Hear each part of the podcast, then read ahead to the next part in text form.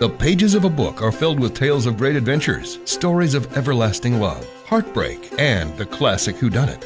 Explore them all with your host, Laura Young. Welcome to Read Astray. Hello, I'm Laura, middle school reading teacher and avid reader in general. Welcome to Read Astray, a podcast designated to reviewing different books. In this episode, I'm reviewing the book The Power by Naomi Alderman. The tagline reads A fierce new power has emerged, and only women have it. The genre of this book is listed as women's adventure fiction, dystopian fiction, and post apocalyptic science fiction. Additionally, the whole novel uses a research book proposal as a framing device. A guy called Neil writes to Alderman with the draft of his work attached, which is interesting, but the book does actually feel like a piece of research at time and reads more like research or nonfiction even than a fictional novel. It also includes diagrams, illustrations, fake letters, and transcripts. As far as the plot of the book, in this future, women all over the world have a fierce new power. With the flick of a finger, they can inflict intense pain and even death.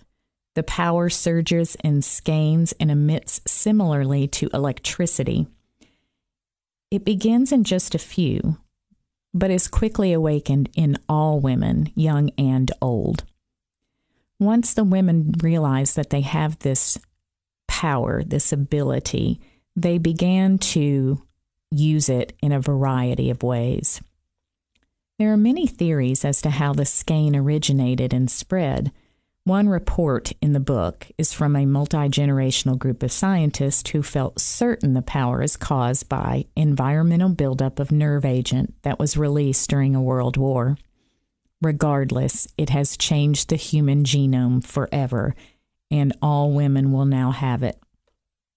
As the women grow more powerful, the men grow more vulnerable. In our world today, women do live in constant fear of abuse, rape, human trafficking, assault, discrimination, oppression, and restriction. But in Alderman's world, it is the men who must now fear these things. There are four main characters. One is Roxy. Roxy's father is some kind of mobster, gangster, one night, when the father isn't home, some men break in and attack Roxy and her mother. Roxy wounds one of the men with her power, yet her mother still dies. Roxy, her father, and her brothers seek vengeance against the killer. Roxy must leave England to avoid punishment. She wants to go to America, specifically South Carolina, to meet someone called Mother Eve. She helps Eve begin to fund her goals and grow her following. She stays in America for a while, but then goes back to England to take over the family quote unquote business. Tunde Tunde is the only male character in the novel, and when it begins, he is attracted to a female, Enuma. He finds a way to be alone with her. She gives him just enough of a jolt of the power to kind of excite and fascinate him, and he continues to seek this out. Later, he sees a man bother a woman in a grocery store, and she retaliates with a lethal jolt of the power. Tunde films the incident on his phone. He then realizes that the footage is worth money, and he decides to travel the world finding and filming more and more examples, which are now quite easy to find. He works for CNN and other news agencies, traveling and filming uprisings and the power exhibits. He later has a bad encounter, which alters his confidence and drive with a woman who uses the power to harm him. You are listening to the podcast Read Astray. Again, I'm Laura.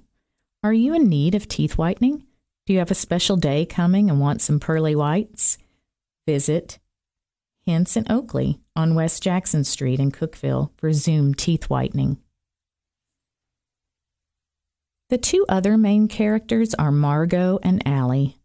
Margot is the mayor of a large city and is faced with making difficult decisions how to secure the safety of the city and its inhabitants, how to manage and gain control over her own powers without letting it be known that she has them, how to handle the men in her life who are her equals or superiors in politics and government, how to help her own daughters learn to manage her, their powers, and Margot continues to seek higher and higher political offices with more political power throughout the novel. Allie, also known as Eve, also known as Mother Eve, is the final main character.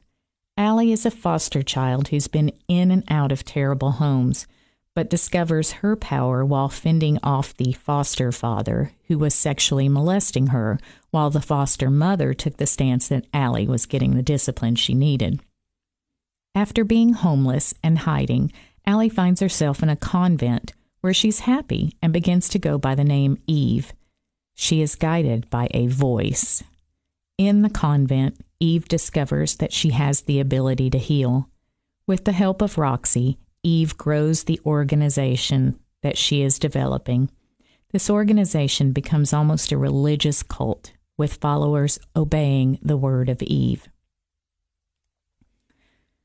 I have a lot of mixed feelings about Alderman's The Power. It's an intriguing and clever concept, but to me, this novel re- never really translates into an engaging story. Even though the premise of the book is unique and promises so much potential, I couldn't help but feel like that there was much wrong with it. The characters didn't develop evenly, and they are difficult to enjoy or become invested in. Ironically, the only character with any redeeming qualities was Tunde, the only male character in the book. I felt like most of the book explored a concept without telling a story. Alderman's mentor when writing this novel was Margaret Atwood. Atwood is my all time favorite author. She is a master. She's not only capable of writing in multiple genres mystery, dystopia, poetry, sci fi, etc., but she writes well in multiple genres. Therefore, knowing she had a hand in this novel greatly increased my anticipation and greatly increased my disappointment.